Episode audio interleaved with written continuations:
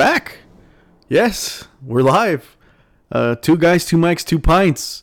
The Bottled Soccer Podcast. This is episode number 69. I'm Nestor, and I'm joined here by Henrissimo. Yes, what you doing, man?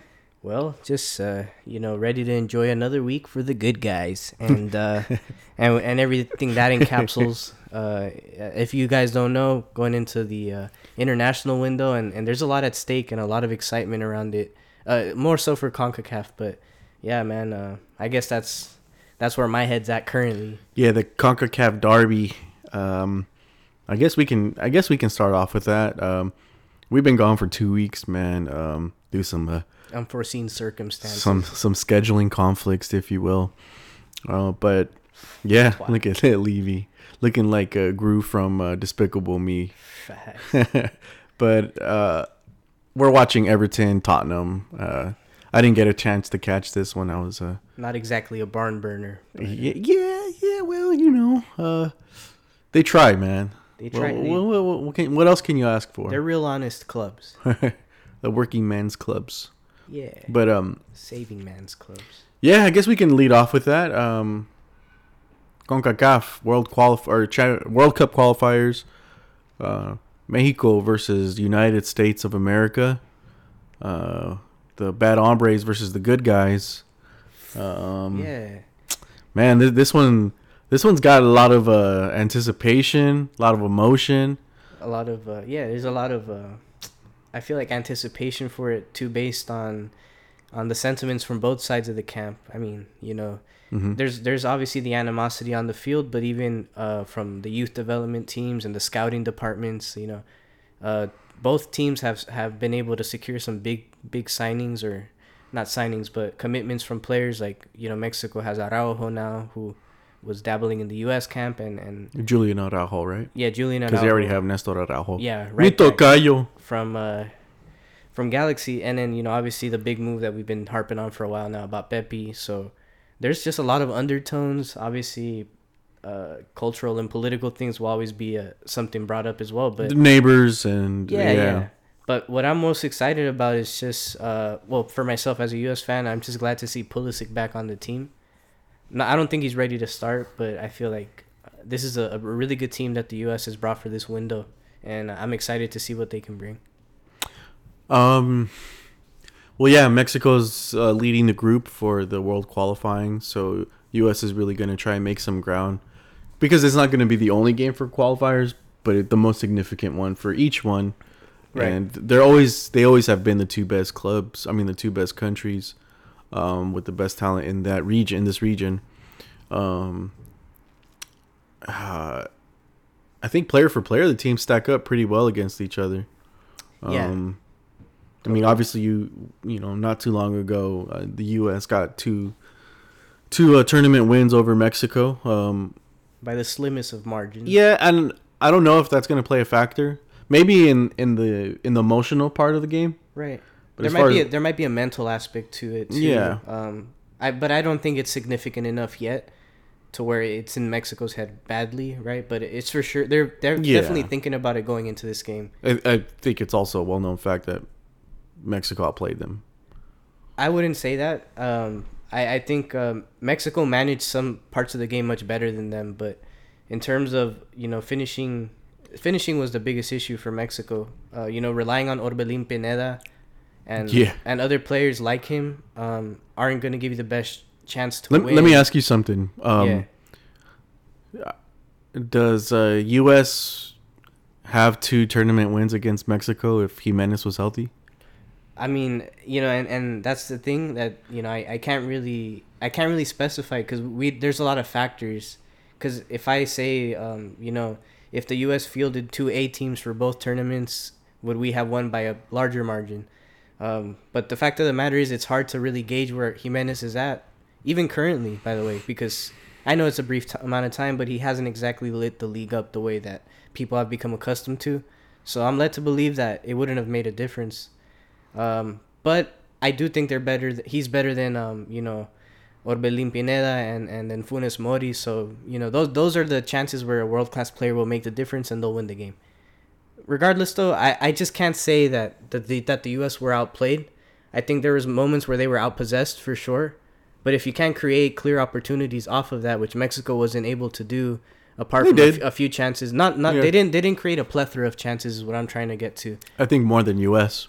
and it wasn't by a big margin, right? But you know, regardless, the and if if that's anything to say, it just means that the U.S. was more effective and efficient in the in the decisive moments. And it's no secret that, despite it maybe not being the most prominent part of the game and the most celebrated, set pieces are a big deal, especially in Concacaf, especially Totally. for international teams. Totally. And that's an area where the U.S. kind of has a a trump card on a lot of teams. And you know, some people say that's not football.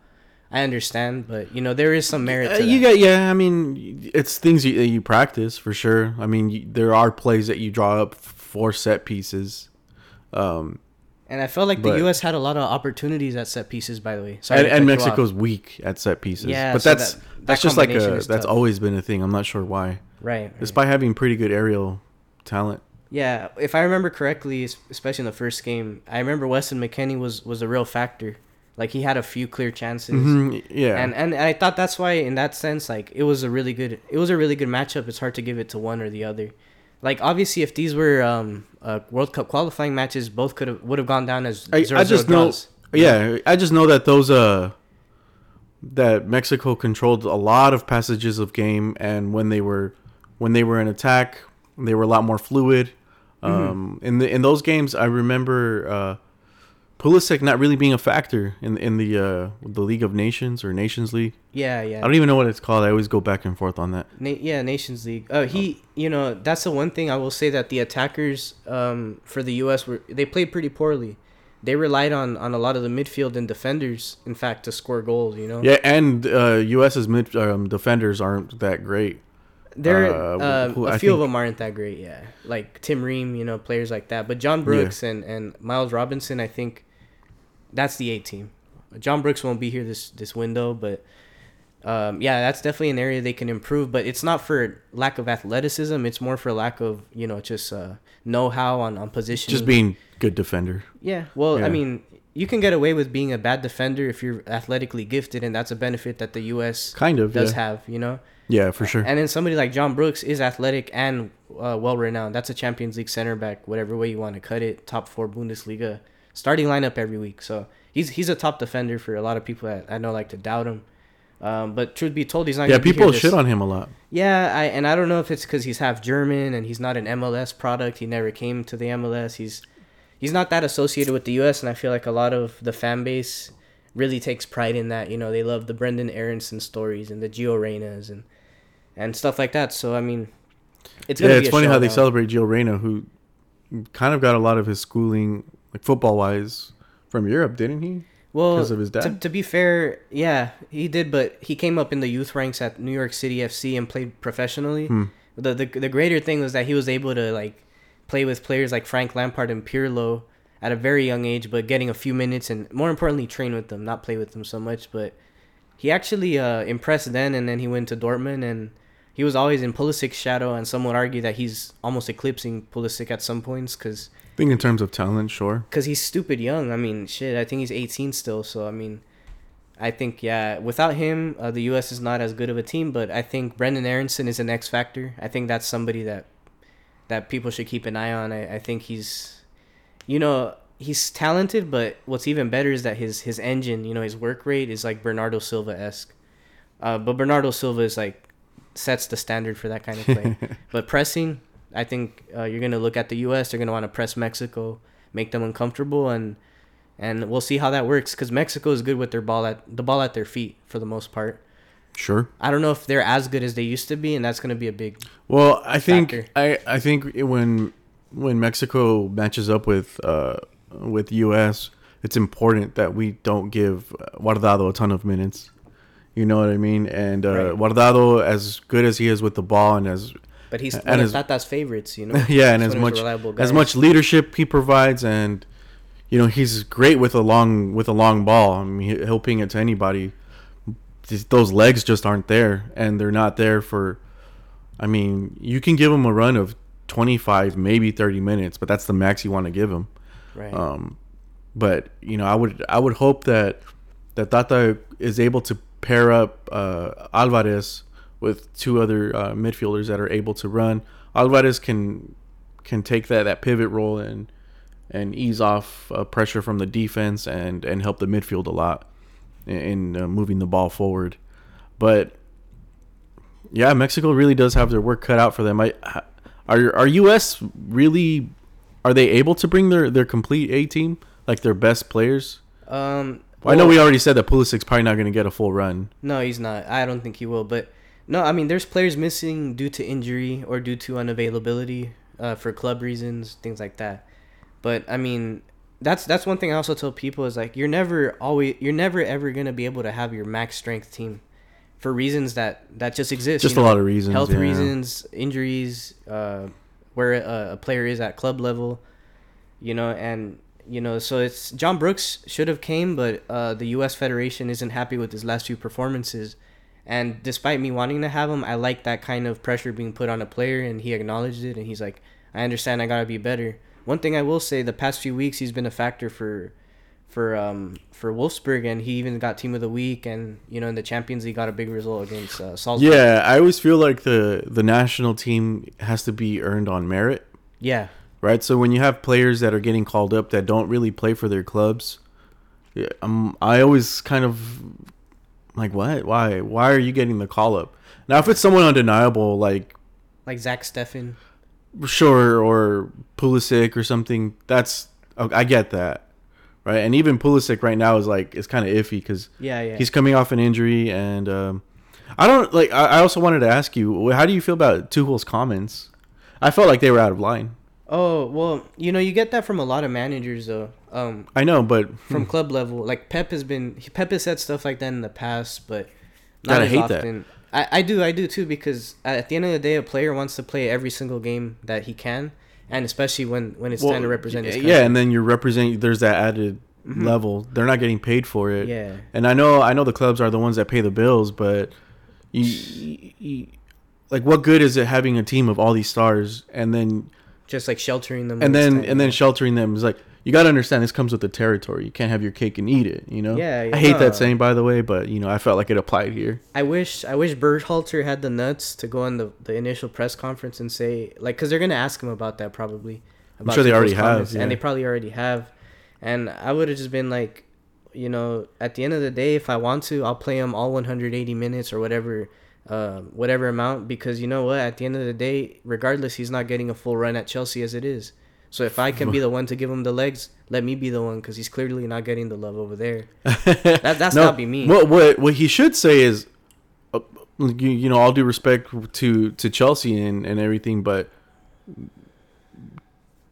Chelsea's not my problem. The U.S. is my problem. My Yeah. job is to guide them to their best, to play their best, and and having the best players on the field is going to enable me to do that. Yeah. And Pulisic is one of my best players, if not Yeah, the best player. Probably, yeah, yeah. So so that's where the conversation starts and that's where it ends. I don't care about Chelsea. Yeah. Honestly.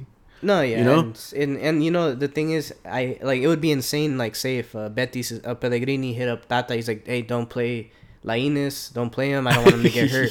It's like, well, my boy, then play him because some, you know, these guys got to play too. You got some nuts saying that. yeah. Well, you, you have to, you have Yeah. to, you have to like, uh, but you know, you're not gonna like get to that insist kind of honesty. to insist on on on hey uh, don't just watch out for my guy okay like no no no no The- these we're two separate entities we don't coexist right, right. you know? it's like you This know, was the agreement. It's a little tone deaf for me, and selfish It, it gets me a little upset because it's like, okay, I'd understand if you were playing him like, you know, well, I know, I know he's coming off an injury, but even Yeah. prior to his injury, he was playing like every other game, if that, it maybe coming on yeah for like 20 minutes yeah, you know so yeah like, you know, if anything, let this guy get his legs under him because clearly he can't do it at club level right now. And I think I've, I've been saying this before, but I'd like for him to leave eventually, if it's next season or the following, um, because we've seen a lot of great wingers play at Chelsea, or even midfielders, or uh, not really defenders, but mostly midfielders and attackers, and they don't get their their proper run,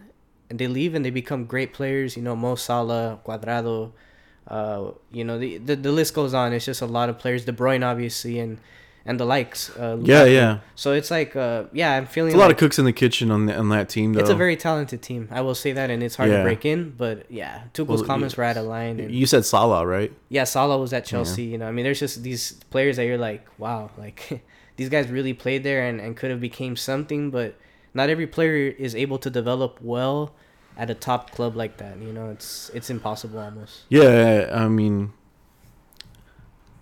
uh, you gotta have your sacrificial lambs. I mean, Yeah. it, it, doesn't always pan out, Yeah, and it's nice to have, especially when we're talking about national teams, um, like like Concacaf teams who.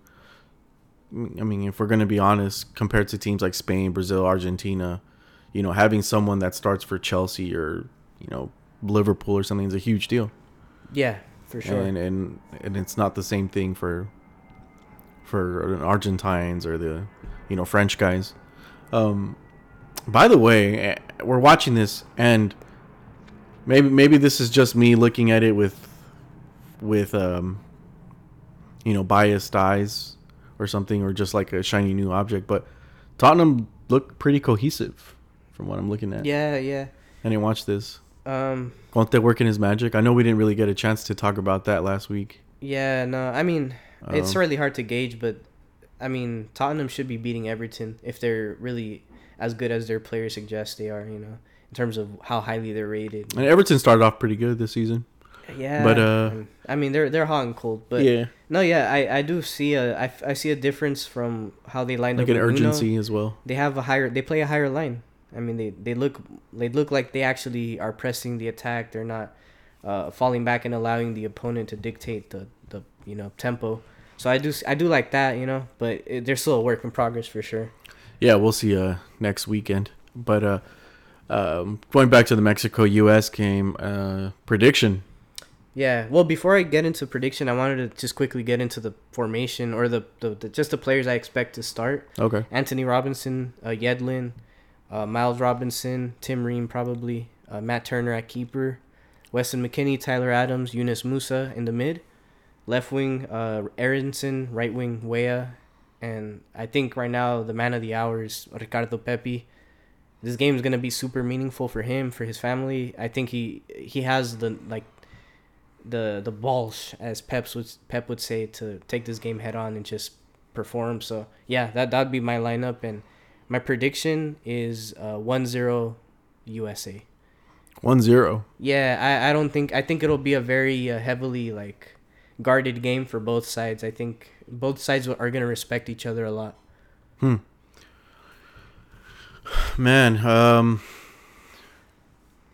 Well, for for Mexico, well, who's your keeper? Did you say your keeper? I think I said Matt Turner. That's Mhm. who I expect to start. Uh, Steffen, I don't know if he's in the right form at the moment. I mean, he's not. He hasn't done bad. Last game he played was against Brighton when Ederson wasn't able to make it back from the Brazilian camp in time. So eh, eh, you know, Steffen played played well, clean sheet. Brighton, good opponent. Uh, you know, he made some key saves as well. Was he the keeper when uh when they played West Ham in the Carabao? Yeah, he was. He was, and uh, and that came down to penalties. And in penalties, I like Ethan Horvath and Matt Turner much more. But for what he can do with his feet, Zach Steffen is an improvement on Matt Turner. Do do U.S. play in a way that's going to benefit from that? Yeah, I mean that's that's Greg Berhalter's intention. The problem is it hasn't come to fruition unless it's been against opponents that are weaker, you know. But against a team like Mexico, this is what I'm saying. I think you have to play safe, boot every ball up. I think that's why Matt Turner starts. I think uh, it's gonna be like a shootout. You know, much, very similar to how the Cup games went down. Like you said, Mexico could have won, and and the U.S. could have won in regulation. It's just gonna be a, a dogfight. It's not. It's not gonna be a pretty game. I think there's gonna be a lot of fouls. You know, and maybe Always even is. controversy. Maybe some controversy as well. I don't know. I mean, lest lest we forget, you know, the U.S. won on a penalty that was given to Pulisic that was borderline, really, and and that, that that's Yeah. what dictates the game. Yeah, I forgot about that. So it's like that can happen again. But um, I don't know. I just want a good game where it's like, damn, it's entertaining. You know. Of course, I would love a three 0 bollocking, but I I think Mexico are much better than that. I don't. I think they're gonna make it very difficult. yeah, but I mean, even even in games where t- teams are even, you can still get those kind of results. Right. You know, with a uh, little bit of luck. Yeah. Yeah, it's and it doesn't necessarily mean it's a it's a, a shutout uh, in terms of the way the football is. It just the ball happened to roll in. You know, it it can happen. Uh, having said that, ah, man, you know, I hate to be a Debbie Downer, man, but I, I'm I'm I don't know why. I just see a draw. no, I mean that, that I that's a very realistic find it reason find it hard for to see a whole lot separating the two teams, and uh, I don't know. I, I think it's gonna the the the midfield that that Tata goes with is gonna be super important because you still have not only to supply the attack, which I think is okay. Uh, although I don't know if if if uh, Tecatito is in the real moment to because I think Jimenez is a shoe-in starter. Yeah. And uh, yeah. I mean, on form too. I think Chicharito should have gotten a call up. That's oh well, yeah. that's just my my opinion. I on- really don't on- understand what's the what's the gripe there. You know that he should, like clearly. I mean, he's outscoring guys who are playing in Liga MX, and I think the leagues are not too dissimilar in terms of level of football. I still think Liga MX is slightly above, but dropping 17 in the MLS equates whatever these guys are dropping in Liga MX. And he didn't get a full run. no, he's, he missed, missed, like- a lot of matches. I think he missed like twelve games or something like playing that. Playing on a team that lacks creativity as well. Yeah. Um. So I mean, I think it's a mistake not to call him up, and I don't understand the reasoning. But Yeah, um, but I think Jimenez is the shoe-in starter, and uh, I, I saw someone put a lineup that had Orbelin starting over Tecatito, and I found that really interesting. I think another like uh, maybe dark horse uh, starter, if he is even called up, is uh, Antuna. right. I think every time he gets a call up and he, and he's he's just a menace on the right. His his end product is terrible, but the way he zooms down that down that right flank, man, that guy's that guy's crazy. Yeah, and, and- you, you. Oh, sorry to cut you off, but you might know this better than me. But apparently, the last two players that Gerardo uh, Martino Tata is is uh, hmm is split down is between, and this is for mid the midfield position. I think, if not uh, defensive, Estiva Sepulveda or Johan Vasquez. I don't know if you're familiar with those players. Yeah, yeah, Johan Vasquez. Um, I don't know who who would you pick between those two because that's the the latest coming from the Mexico camp. So- I I guess Johan Vasquez, but I wouldn't start them. Right, right. Oh well, those Um, are just the fringe players. Yeah, right? yeah. I'm, I'm thinking the midfield, if because I have uh, um, uh, Chucky on the left. On the midfield, you would put uh, uh, Al- Alvarez, who's having like a player of the season type uh, season in uh, in the Dutch league Right. um, as a pivot, and to to help decongest, uh, having Luis Romo and uh, and Sebastian Cordova. Yeah. Yeah. Because those guys have legs, they have technique, creativity. they have yeah. they have uh, yeah some creativity. I mean they're they're, they're pretty uh pretty good uh, Swiss Army knives. Uh, and then for the defense, you know, I'm honestly, uh, I I think the defense is yeah. is a very big weak point for Mexico right now, and keeper. Uh, Yeah, that, uh, that- it's still figuring out the keeper situation. Maybe David Ochoa can. I, another guy who I failed to mention that the the Mexico was able to nab off of the U.S. who maybe it's not a realistic option for the U.S. but a, a really good like supplement to have. I think uh, in two years' time, or maybe even by the time of the World Cup, don't be surprised if David Ochoa is making a stake for for that number one position. ahead of Memo. I th- well, Memo's still really good. I think he's solid, but I mean, I I think uh, I don't know if he's if if allowing him to play would stunt the growth of this next keeper. I'd prefer to play the the young keeper, but you know. It's tough when because Memo's a legend, right? It's hard to displace Yeah. him, and that's and he's still part. good. I, I think he's good, but I don't think he's as good as he used to be. That's just my opinion. But I, because I, I mean, as a as a goalkeeper, sometimes you can continue to get better.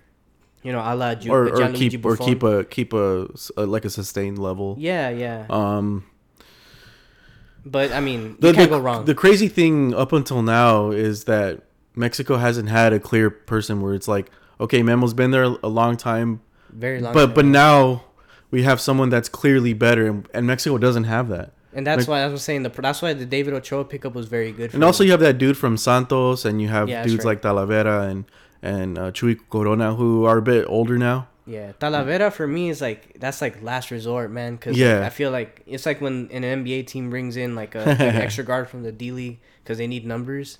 Like I think I not and he's a solid keeper, but I don't think he's Mexico level when you've seen guys like Mhm. Oswaldo Sanchez, you know, Memo Ochoa. Yeah. Uh, even for me, El and he's Conejo- warmed the bench for all those guys. Yeah, yeah, exactly. Yeah. So it's like shit. Like, how are we gonna But- just stoop down to Talavera? But there's like there's Cota and like I said, the dude from from Santos, the dude with the he long looks hair. sharp. Yeah, He's good. Yeah, he, he makes like those acrobatic saves. Yeah, like and he has a swag for it too. He has a long hair, the headband. long hair and the headband. Yeah. Um, I, I, I like players like that that can kind of like offer some character to. yeah, the yeah, team. exactly. Yeah, and he's a loud motherfucker too. Yeah, So, um, yeah, Mex- Mexico's they've always been good with keepers, but they never had the the, the point really. the point that stands right now for me is no one's clear over Memo, and and for someone to to take his place, they're gonna have to be clear like Yeah. easily, Yeah, yeah. and uh, I I don't see it, and that's not because I think that Memo Ochoa is the best keeper of all time. I just think that. that's that that's just the way. Mexico operates. I mean, we still have fucking Guardado on the pitch. Yeah, it's crazy now. Come to think of it too, because like th- that's one area the U.S. has never really struggled in. You know, like going back to the, like the last cycles, it was obviously Tim Oh, Howard, yeah, and then you had Brad Guzan, Guzan, you know, Kasey, Keller, hmm and and a few other uh you know goalkeepers that are playing at a high level. So it's like, man, you know, you Yeah. take that for granted, but I think as soon as they lock down that position and and maybe a, a good young center back partnership for the future, which I'm not too familiar with, like current prospects for Mexico. I think that's that's an area that you know because I feel like attacking wise they're they're set already. I mean, uh, maybe they they need a, that new nine that like you said Pepi could have been, and that's why that is a, a, a loss for Mexico. But yeah, I think so. um, you know, in between Cordova and El Chicote and other other players that are still young, I'm like shit. There's still some some some honey to be sucked from that flower. You know. hmm Yeah, So- I think Mexico needs to have an urgency in in getting players to develop outside their own land.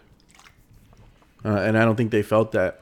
But you look over the other side of the fence, and you're seeing all these dudes starting to develop younger and younger, and and dudes that are growing up in or that are playing within MLS that are being eyeballed for moves to Europe, and uh, I think that's the move next. And I don't think Mexico's gonna get too left too far behind. I know. Somehow- at some time they're gonna have to catch up. Yeah. In that, in that respect of Yeah, in you know, that- yeah, in that aspect. because uh, for the longest time Mexico was like clearly superior, and then you know U.S. has closed the gap in terms of talent, so I, I felt like Mexico's always been able to keep up, but now it's it's it's uh it's time to catch up, Yeah. catch up. Sheesh, But, uh, Fabian Delph, man, this guy's really like a Swiss Army knife for Everton. He's he's like making tackles, trying to like Let's go back the to the midfield. basics. Yeah, but yeah, I'm super excited. You never gave your prediction. Oh no, you said draw. A draw. That- that's a reasonable one. But but you know what? An entertaining one too too. yeah, I think they'll they'll be uh like I said, it, controversy never shies from these fixtures, and I think I'm gonna try my best to watch it that night. I'm I want to go to the pub. We'll see see how that pans out. But yeah, man. Um, I don't know. Uh, uh, there's also like other games that day. I think El Salvador plays Jamaica. That's a decent match. I think Sure. Jamaica's actually bringing most of their players now. So Leon Bailey, Ravel Morrison. I, I don't think Michail Antonio's committed. So, but I mean, Yeah, he's uh he's blue balling them, isn't he? Yeah, I mean, I think he sees that it's they don't have much to work with. You know, he's he's gonna be no use if Well, he can't get service. But but here's the other thing is he's playing fucking great for West Ham. yeah, he's he's third on the scoring list at the moment. Uh, And besides that, he's just playing at such a high level. Are we at a point where Southgate has to be like, okay, Harry Kane's playing like shit. The, uh, Calvert Lewin hasn't been healthy, uh, and is inconsistent. If I'm being honest, who else is better than Michail Antonio ahead of those guys? And I don't even think Calvert Lewin is better. The only one I can see is clear above him is um, Harry Kane, Yeah, who's going through this he's having a shit season. slumpiest of slumps. Yeah, but and I and I, I dated this back to last year. I wanted him at City, you know, because I think uh, he's so dynamic. I mean, I remember when when he used to play right back, you know, and then he played right mid, and now he's a striker. He can use his body. He's quick. He can finish with little little windows. hmm I think. I mean, it's a big mistake for for England not to call him up because in terms of target men, just strictly target men, which he's more than that by the way. But I mean, just a big body, like you said, nobody's fucking with him. I mean, Dominic Calvert Lewin's too busy trying on skirts, and and, and Harry Kane can't fucking hit a barn door, and it, so Yeah, this yeah, would be yeah, the yeah. perfect time. I mean, Yeah, if you ask and me. and Southgate still doesn't call him up. yeah, and Danny Ings was a, was a guy kind of knocking on the door. Now he's going through injury woes, so which is expected That, at his that age. that's well, that's what he does. yeah, but top player when when he's healthy, he's there. Um, sometimes I, I look at Vardy though, and I'm like, shit, like this cat should still be playing there. Well, he's hasn't been playing all that great either. but he's, Leicester's he's going through a through goals. a through a down. Sh- yeah, sure, But no, yeah, it's not his best season. But I think Leicester are, are struggling. and that's you know, and I, I feel like that's a trajectory that Vardy is going to continue. He's, I think he's seen his best days. Ah, Yeah, fair enough. yeah. Um, but yeah, I think uh, I think Michail Antonio is kind of doing like really doubting whether he should join Jamaica after all. He would identify more with with England by far. Anyway, yeah. So if he had the choice, I mean, not only from like you know logistics and being closer, like proximity and all, the the flight from Jamaica to, to the UK is no joke. It's it's a fucking annoying flight. You know, it's like a transatlant a transatlantic. It was a four-hour flight. Yeah, maybe more, maybe more, and unless they they're going on some supersonic shit, which is is possible on the ocean, because the problem is supersonic flights can't go across the nation because they the the noise is too loud for homes, but on the ocean it can. So maybe he does have that private jet, you know, Well, you know, whatever flight he's gonna be, it's gonna be a comfortable one. comfortable Come one, a few waitresses for one guy. Um, you you guys can make what you want out of that, but I'd love to see him in Concacaf. I mean, shit, dude. a- As me, I have some Jamaican heritage in my in my family. I'll Oh, probably buy his it. jersey. Yeah, so I mean that is fucking dope. But He'll boss it. Yeah, he'll he'll do amazing. He'd probably be the best, the best or second best striker in, in the region. Uh, you know, Jimenez being the best, but he's not too far behind in my opinion.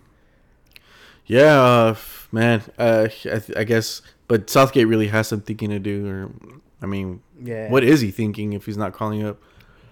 Well, he'll probably just call up Che Adams, right? well, he's Scottish.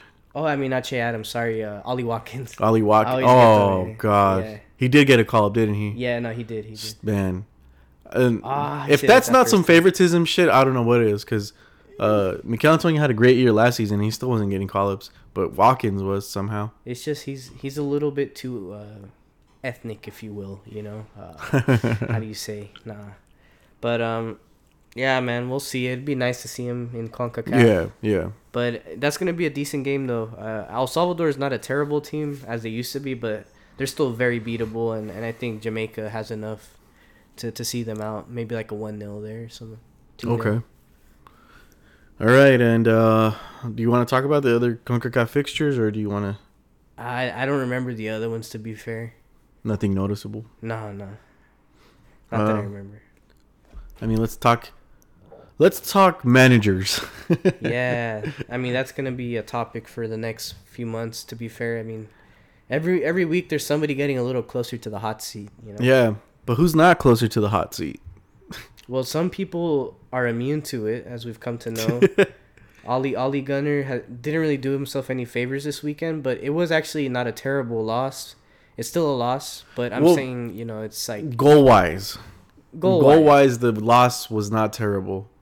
Football wise, I think it was worse than the Liverpool match. It a case could be made for that, but it was just at how how ah, what's the word I'm looking for? It's like they made United like so dull, you know, like they couldn't connect the pass, and they couldn't show us what they were really made of, you know. So the City didn't even give them the opportunity to show what they had to bring because the high press was so strong.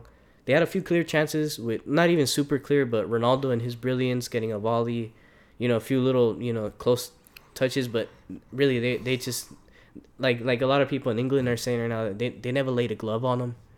You know, it's like yeah, Yeah, that's a boxing terminology. Um,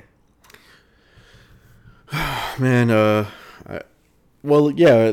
Going back to the whole manager thing, um, Koeman. Since we last, you know, talked, Koeman's out.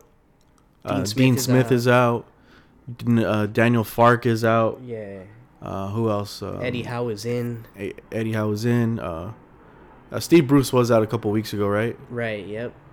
Um, But the the new manager wasn't appointed yet, so yeah, just today or yesterday, I think he signed. but there's there's other there's been other sackings too. Um, oh, uh, obviously Nuno, since we last spoke. Yeah. Um, oh, there's another one. I'm I know there's six so far. Yeah, well, I mean, the, the Watford manager got sacked, but that was like we talked about that already. Okay, yeah. So there's been six sackings so far in the Prem, Yeah, manager wise.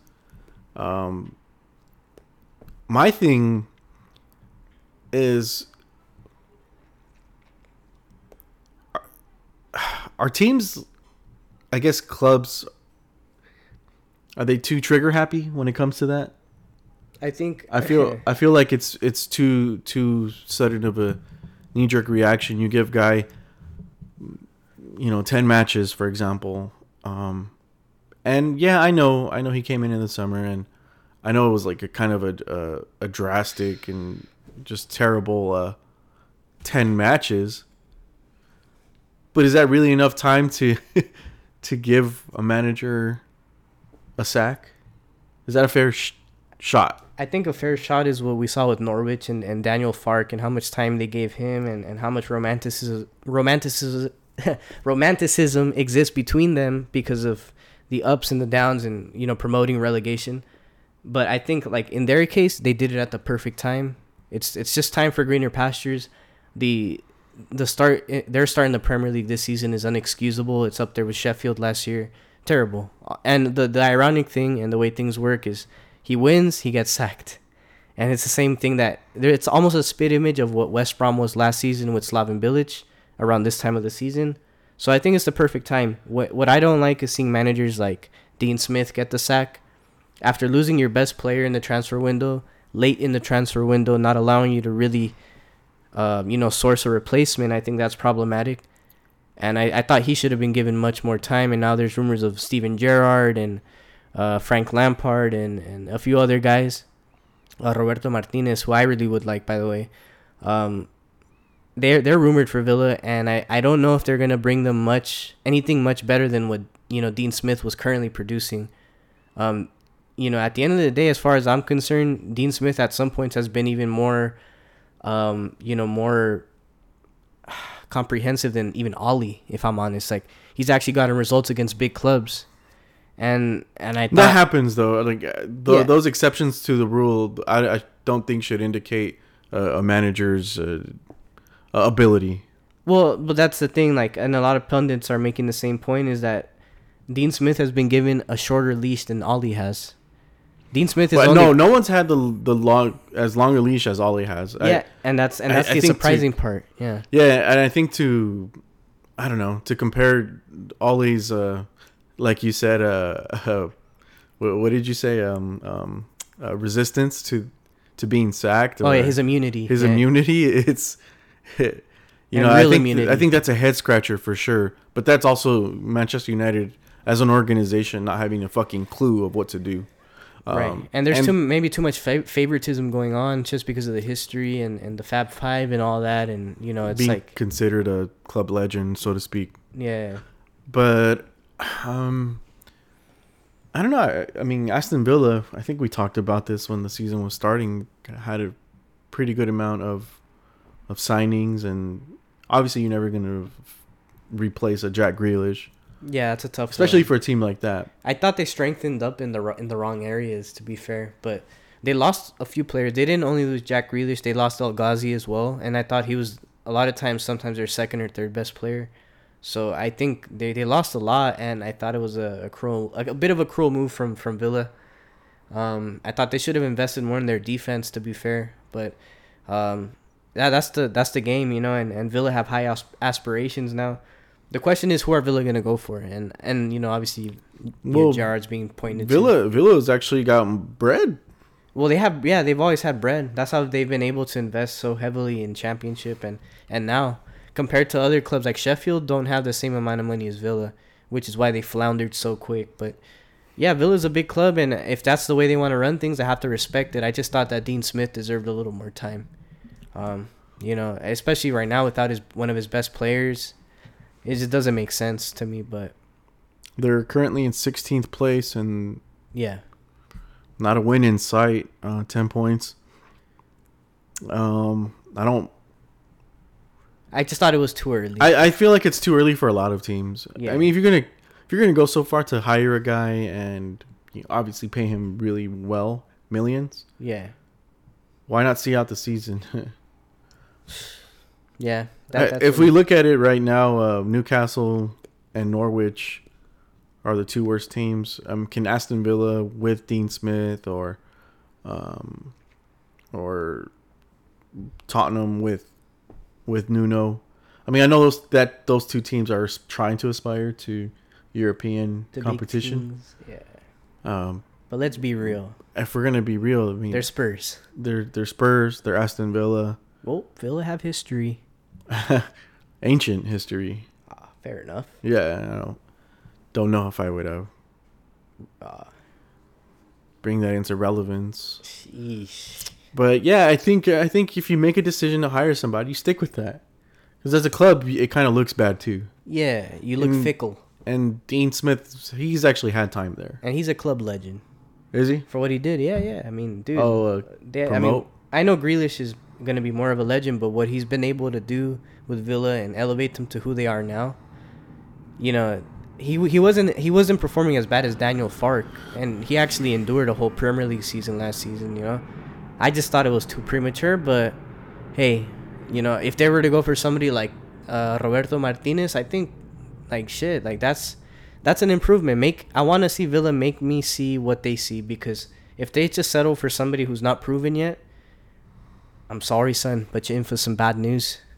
yeah, and then they'll really get relegated, and then they'll they'll really be down, you know, down bad, and you hate to see it. I kind of like Villa, you know. Fabian Delph came from there. A few other top players, Milner, uh, ventured through there, even though he's a Leeds original product. But Mhm. yeah, I mean, I don't know. We'll see. We'll see how that pans out. I John Terry was- too, right? John Terry. Uh, if I'm not mistaken, Rio Ferdinand. Um, He's from Leeds.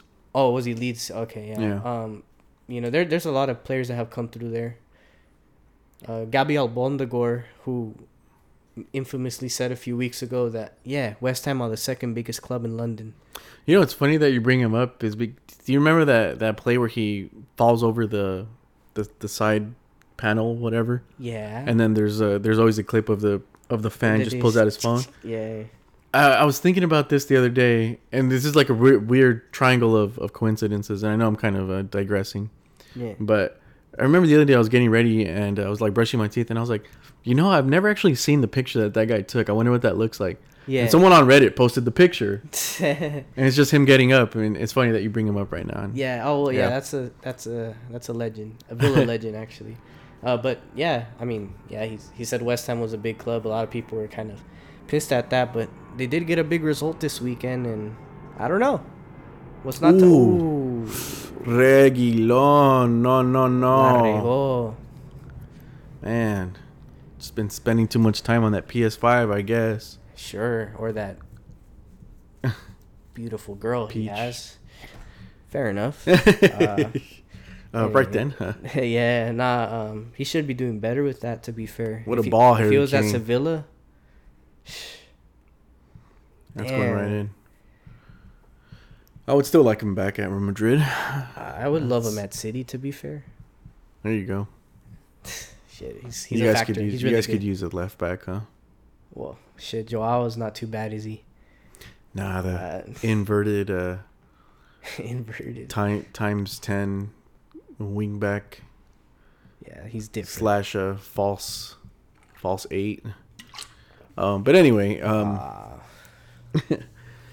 yeah, I, I feel I feel bad that managers don't get a leash, but at the same time, man, guys like uh, I don't feel bad for guys like Steve Bruce. Um, I don't feel bad for.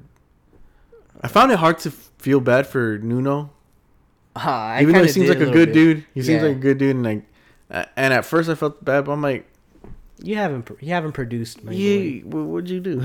Yeah. you know, um, well, they got a good result against City. well, well, yeah, and that's why they should have kept him.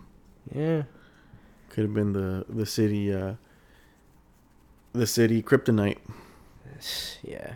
Well, no, that's his style for. So speaking of the replacements, I know we said Eddie Howe, who I'm not gonna say I'm terribly familiar with for Newcastle, and I don't think Newcastle has a lot going for them other than that money that they're ready to spend. Um, but I know teams are going to be hesitant to not only sell players, but they're going to hike up prices too. yeah, yeah, it's a tax, the English tax. It's gonna happen. English, uh, Saudi, money tax. the But they, they got it right. Yeah, they got it. I mean, they got it? They got. It's like when it's the one friend that has the best paying job, so he'll probably take care of drinks a round or two. You know, listen, Newcastle aren't tripping. Eddie Howe's a great acquisition. Uh, was one of like a really progressive manager when he was coaching Bournemouth. Reminds me a little bit of Graham Potter. Not not as uh, risky on attack, but similar. He likes to play with a holding uh, a striker, which is one of his like very English characteristics of how he likes to play, and, and I'm excited to see what they can produce because I think he's gonna have a lot of freedom on the reins for the winter transfer window. Cash isn't a problem. Who would I like to see them go for? Man, there's a lot of good options out there. Um, but we have to be realistic, and I don't think they're gonna go for anybody major. But uh, you could see them make some additions. You know, maybe especially in, on defense. I, I believe like you know, like I know it sounds crazy, but I wouldn't be surprised to see them spend money on a center back from another club that starts with an N, that plays in Italy, that wears blue. That's called Napoli. Koulibaly. Yes, I'm talking to you. 31 years old, 30 years old, looking for a final payday. Decent center back. I think those are the signings you're gonna go after. They're gonna go after Experienced players, They're gonna you go after experienced players and players that are kind of in the ruts for their current big teams. Yeah, yeah. I I could see Coutinho going, for example. Uh, I could see, fuck, I couldn't even see them going for someone like Linko La Pepe. Yeah, Imagine him and uh, Saint Maximin. Right, or even hooking up. Lingard. Let's be honest, like Oh, yeah, yeah, like Lingard too. Lingard, Lingardinho, Yeah. you know, and he'll do bits there. Just the way, it's just the way football is. But yeah, there's there's a lot of good options out there, But man. none of that's gonna come cheap, especially from the English teams. people know, people know that. Hey, man, he's yeah, he's got the new car up the block. He must have money. Well, they're gonna Oh, he got out. money. Yeah, you see, he, he's the guy that has the white Cadillac on the block. You know, dubbed out, tinted, all white. dubbed out. you know so it's yeah that's that's newcastle at the moment hey here you know i'm here um i'm ready to spend he's just dropping the card like yeah um as i can't wait to see what what moves other teams make but you know yeah. i don't know if city is gonna buy any players but Yeah, see. but uh, other managers, uh, well, we don't know who's going to Villa yet, but you already kind of didn't have your.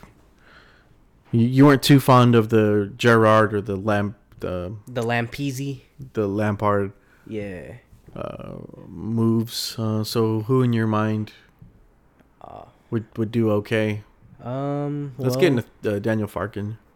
well he's he's a good manager i i mean obviously shit show with The, Norwich. the thing with that we that we gotta remember when comparing a manager that has a team that just got promoted is they're used to being the big dog yeah in the championship in the lower tier. yeah So they're in those leagues. They're the they're attacking. they're They're, the going cocks of for the it. walk yeah They have they they have the ability to to create attack and everything, and things change suddenly. Okay, now now you're the small fish in the big pond mm-hmm and teams like City, uh, Arsenal, Liverpool, they're going to go after you. And now you have to defend because you don't have the same kind of firepower that they do. Yeah, yeah. And I don't know if if club management, um, front offices recognize that. They're like, well, why can't you do the same thing? Well, You got better sales last year. Yeah, you got better sales last year.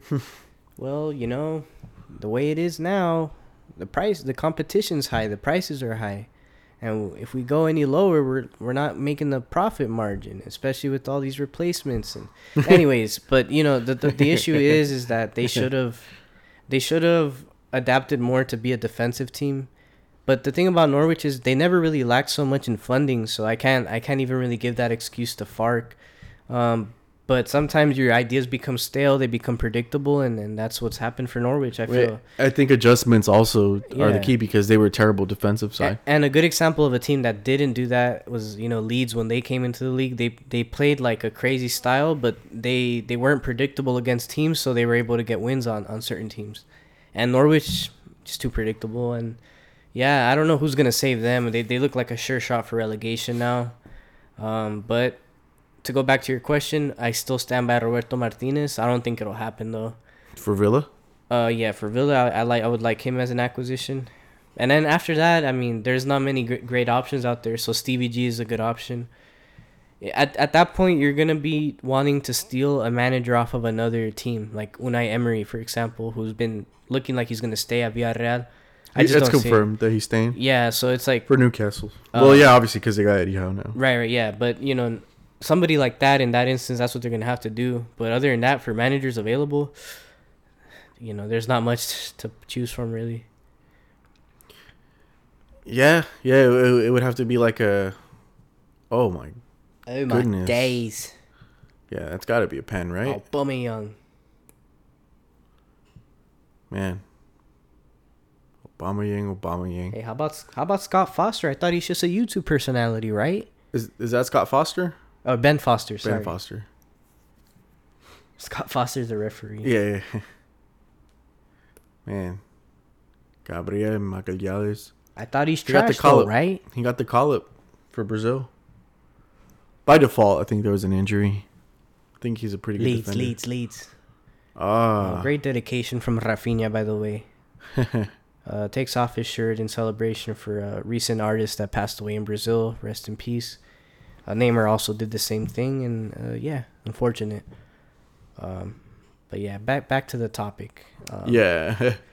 yeah, man. Um, uh, yeah, not too many names on the list. What a strike, by the way.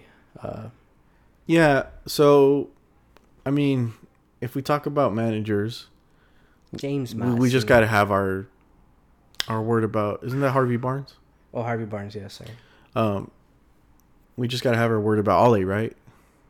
Uh, no, uh, for what? For what? We already everything that needs to be said. We said on maybe like five other pods already. I just probably like like, 10. Probably ten. yeah, it's beating a dead horse. The guy is cheeks. Heads tried to tell me at the beginning of the season, "Hey, United's back. United's back." I was like, "No, they're not, man. They have the facilities. They don't have the manager. The head's wrong. The body's good. The head's wrong.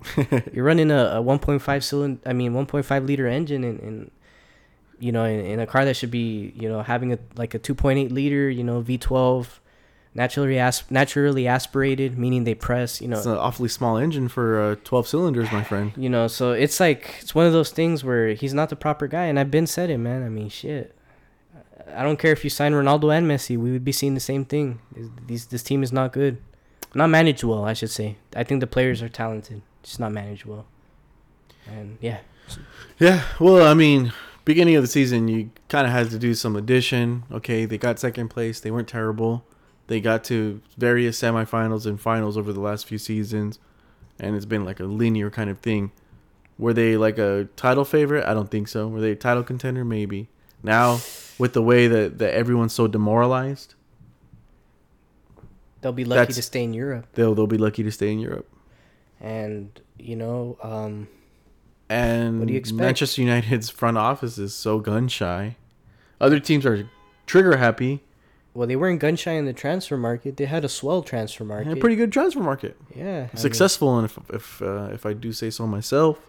well, but not in terms of results, but in terms of Well, jersey sales, definitely in terms of getting who they wanted, and marketing and, and all that. well, besides that, they got good players. They got good players. Yeah, Let's- Sancho's been amazing. Well, I mean, where's he been? You tell me. I thought I thought the transfer window was great. Varane, he's he's like an exhibit you only see once a month.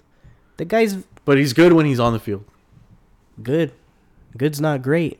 Great's what United want to be, but they can't compete. I'm sorry, man. I'm not. It's tough because I actually like to play United. I look forward to the games, but now it's just it's not the same anymore. It's not even competitive. It's an ex- exhibition match. It felt like a training. Yeah, it felt like a training exercise, and I'm not. I'm not coining that. It's been said by other people. You know, pundits, even the managers, damn near. You know, kind of throwing subtle shots. Like, yeah, I felt so much comfort in the game. Like, if I was Ollie, that would click with me, and I'll just hand in my papers, resign, and be like, "There's, there's, there's managers out there, man. I'm sure Graham Potter, for the right money, would look at United, despite Brighton being a respectable club, and and being successful to a degree. Yeah, somebody like that is what's needed, but." Uh, you, the United front office have this. Uh, How do you feel about those kind of moves too, where like teams pick off a manager from an existing job? it's tough, but How do know, you how but like how how do you see that? Do you see that like as like a Judas type move? Like or I'm quitting on Uh, you guys or I'm turning my back on you guys. it's guys? bigger aspirations because like that's what I'm saying. I can't compare Brighton to to to United, but I could, and I can't. I think it's disrespectful when it's like a Tottenham to Chelsea move or you know United to City or something crazy like that. I think that that that's something significant. But when you're moving from a smaller club to a bigger club, Uh, I'm trying to think of an example, but there hasn't been too many cases of that these days. Um, from a manager, I mean, Wolves, Wolves, you know, losing Nuno and going to Spurs, I think it's acceptable from both parties because they they realize there's there's a gap, you know, there's a gap Yeah. there. So, I think Graham Potter would, would realize that, but he needs a lot of assurances and not so much on spending the, in the transfer market. I think facilities and you know, um, you know the the physio side of things uh, and things like that, and that's something that United need to invest in. I feel to really get some consistent results. You know, but Yeah, I just uh, I'm drawing a blank. I think it would have to be poaching a manager off of an existing job. Steer the Zidane. ship right. Oh wait, Zidane's not even. Yeah. Well, Zidane's on a sabbatical, and fuck, who, why would he want to walk into that?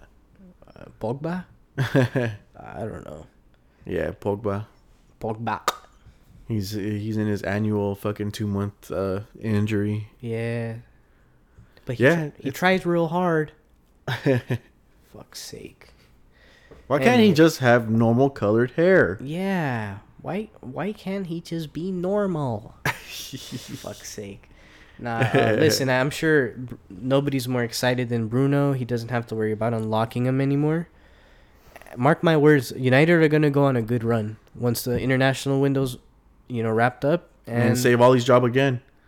that's and, just and that's postpone the decision. I've seen this movie 3 times almost, so it's his third season damn near, right? Yeah, Or- yeah, it's So third- it's like, third yeah, season, yeah, yeah. And it's it's enough not to get sacked, but it's like, you know, C's get degrees. You're barely getting by. You're never going to make valedictorian, but yeah, I'm getting by. They'll remember me kind of. I was that one kid who participated maybe 3 times in the semester, yeah. But nah, man, really like when you think about it, Leicester, Arsenal, these clubs are actually if nothing else competing in the tournament. Um, But the, but the, and they're managed well. and that's the thing. Uh, maybe a manager like Arteta would be beneficial. You know, we we didn't talk too much about Barcelona and Xavi. oh, I, I was gonna bring that up. uh, Yeah, maybe later on, on the La Liga segment. But yeah, somebody like that, you know, somebody with uh, some pizzazz. that we haven't seen, but apparently that's there. He's got Yeah. good words. Anyway, anyway, anyway, we're we're digressing. Uh, Ole, um, he's gonna keep his job. I think to the end of the season. I think the the longer this goes, It's The- not the worst thing in the world, and they're not. It's not like they're losing to terrible sides. and they're not losing badly all the time. Sometimes, Yeah, and uh, that looks good sometimes. yeah, That'll keep a manager in. Now, if it was someone with an idea and someone that was kind of establishing an identity, I'd be like, Let, let's let's calm down. Th- That's the thing I'm talking about with with being so trigger happy with firing managers. Yeah, like imagine they would have sacked There- Arteta. some, sometimes things get rough. yeah, Sometimes things are fucking rough. and that's how and- you really enjoy the And- highs. and, that, and that's and that's fucking sports. But if you're gonna pull out every every instance, um, that's not good either. But Ole's Ole's really f- outstayed his welcome, well, and I hope we never have to talk about this again. uh, I mean, But we will, right? I think the best thing at this point is just to let them see out the season, and then hopefully they have somebody in mind by the summer. And then that's how that's the first step in the Getting right a director of football that's actually got you know ideas and and that can have like a guideline or a plan set in stone. Hey, Ed Wood- Ed Woodward's not bad, okay? Well, thank fuck he's leaving at the at the end of the year, this year, calendar year. Fair enough. Um, but yeah, let's let's talk about Barcelona. Uh, Xavi Hernandez is the uh, the new manager for Barcelona. Uh, Barca DNA, blah blah blah. You know, I'm tired of hearing this shit. Barca DNA, Manchester United DNA, all these pundits. You know, like they got their buddies talking and like this is not the way we do things. Like, shut your fucking ass up. It's You not play. the Barcelona way. you you had your play. Um, I don't think it's a good idea for clubs to to be so obsessed with with their past. But it's history, right? It's valuable. I guess to an extent. That's who Glory Glory Man United is about, What a right? pass game, a little play, but uh, It's- yeah, yeah. I think uh, I think the Xavi signing is uh, you're hanging him up to dry. Sheesh. That's that's how I'm gonna put it. Fair enough. No, no, I, I 100% agree. I think it's just a, a band aid and, and yeah, nothing else. I mean, he'll do okay. He'll get them by. But if people are expecting immediate success, it's not going to happen. Um, it's a young squad. It's a squad that's broken. Injuries all over the park. Um, so yeah, it's gonna be a rough ride. Barcelona, you know, faithful. It's gonna be a rough ride. Maybe rougher than the Coleman era. Mark my words. But let me tell you one thing: the morals are there. The foundation is there. The tactics, the ingenuity is there. We don't know that. And there, and if there's nothing else to go by, watch some outside highlights. Do do yourself a favor tonight. Go home. That's the thing about highlights, man. highlights make Oh. uh, Ings look like uh, like Ronaldinho. and then run some run some Rangers highlights or run these some of these other managers that are gonna get a big shot at a big club eventually. And you tell me who's the best manager available on the market. We got him, baby. Xavi Hernandez. Now, like I said, it's not gonna happen this year. He's gonna have to groom the players, Ansu Fati, Gavi, Pedri, Trincao when he comes back next season. But once He's it's all set, once it's all set down, I, I think um, he has a really good idea. I you know for the team, and I think he's gonna go three five two. By the way, and I'm I'm most excited for That's not the Sergiño Barca way. No, it it can be. I mean, you know, there's times where Pep did that. Um, you know, before uh, he started playing with uh, Alexis Sanchez and a few other more vibrant wingers, but it's possible. I mean, I just think that there's a lot of uh, variety now, and, and more importantly, there's a progressive attitude going forward. Yeah, there's a with the good ball. attitude. I don't know if it's a progressive one. Progressive in terms of attack, something Because, that uh, because wasn't able to everything- do. Everything that that said is actually not progressive. It's hanging on to the past. No, no, no. I'm Um, talking about uh, from a perspective of tactics and identity. Uh, Xavi is much more progressive than anything Koeman has ever displayed on a football pitch. I'm sorry. Well, it's simple. It's well, very I mean, easy when to see. when you were still defending Koeman, I told you that he was going to play, that he was not a good manager, and uh, it's not it's not to say that Xavi's exactly the worst either, but but I, I just don't think, I Yeah. just don't don't know, because I can't say that I don't think he's going to succeed. no, it's that's a tough thing to say. But that's I, would don't have anything to go by that's going to say Xavi's really going to do it Like if if uh, if with he- any sort of confidence. if Xavi was coaching a, another team and even in Qatar anywhere and he was doing bad and he got appointed, I would be honest and I'd be like, well, there's nothing for me to go off of. But in the spaces that he was putting his players in a different league that probably had never even played this style of football before, I was like, I was impressed. Does it always uh, show up in, in the in the league standings or in the match reviews or what the fans want? No, because I could tell you firsthand when Pep came to City, first season was hella rough, second season was a little less rough, and then then the fans really started loving him. But yeah, it's tough. But I, I really think he has some some right ideas to, to to steer Barcelona back in the direction that they used to be. I'm not saying he's, he's, talking gonna big. He's talking very big. Ah, come on, man. I mean, what's not to like? I mean, if, if you tell me right now in terms of U23 players, U22, Barcelona's got a bright bunch. You know, as good as anybody got- else in the world. do they? Yeah, in terms of U21 players, yeah. Do do they? Because uh, all I know is they've got maybe two that everyone's like sucking off of. I mean, Ansu Fati is, is a factor. Pedri, factor. Gavi, he's still a work in progress, but he's destined to be a factor. We assume he's going to be a factor based on a game that he had, But he, I mean, you can't deny that the, the kid. and then ever like since he's then a, he's been invisible. he's he's still. Um, I mean, with Koeman, yeah, but he's still a natural though. You know. They're all naturals, and, Zach. and I'm not saying like I'm not saying this to say that they're gonna win the league or, or anything, but they're gonna be uh, like inching their way back up as soon as the the squad starts to get more acclimated. Now, there's gonna be players that might sign next season. I know their financial situation is, isn't the best, but there's players that that can maybe they can work a good deal out for. You know, at the end of the day, it is Barcelona, one of the biggest brands in football, up there with Madrid, United, Bayern, whatever. It's you know so I, Barca's got pull. I know they they It's- do. They've got like this. That's one thing they got going for them. So Yeah, I I have I think Xavi will do will do well. I don't think it's gonna be immediate though. Arteta didn't reach this level of success in one year. It almost took him two, and that's gonna be important. Patience and and you know, just uh, trusting the process as as Doc Rivers would say. I I think so, and I think that's the way to go with your managers. But uh, let's just hope that they don't have to wait too long. Well, I I think for the sake of opponents and, and other fan bases, I think they we're hoping it does take a while.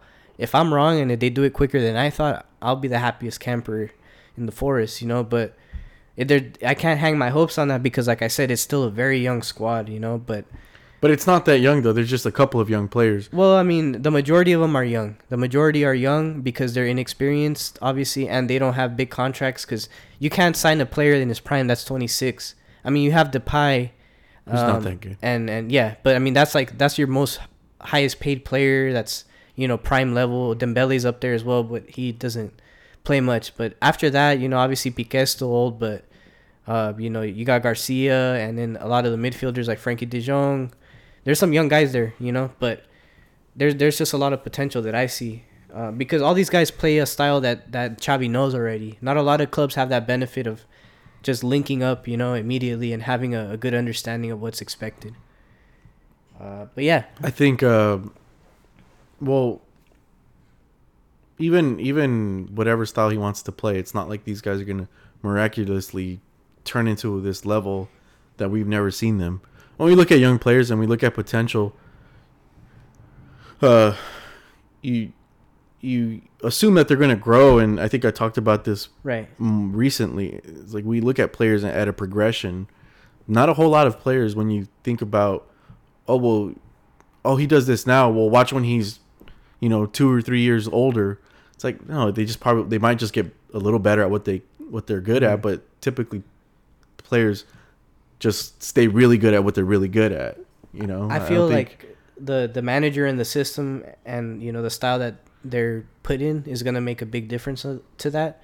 And just to give you a quick example, Kai Havertz under Lampard, Ghost, Phantom. Who the fuck is this guy? We paid this much for a, a Leverkusen reject? Mhm. No. Tuchel comes in, implements a style, and really gets the best out of him. has Havertz really been transcendent? He's been better. I don't think he's reached his, his, his top level yet, by the way, and I'm I'm a fan of the kid. Wish he wasn't playing at Chelsea. Wish he didn't score the goal to, to send my team out of the Champions League.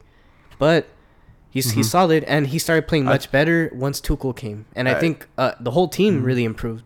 And I'm not saying Xavi is Tuchel, but Xavi's better than Koeman.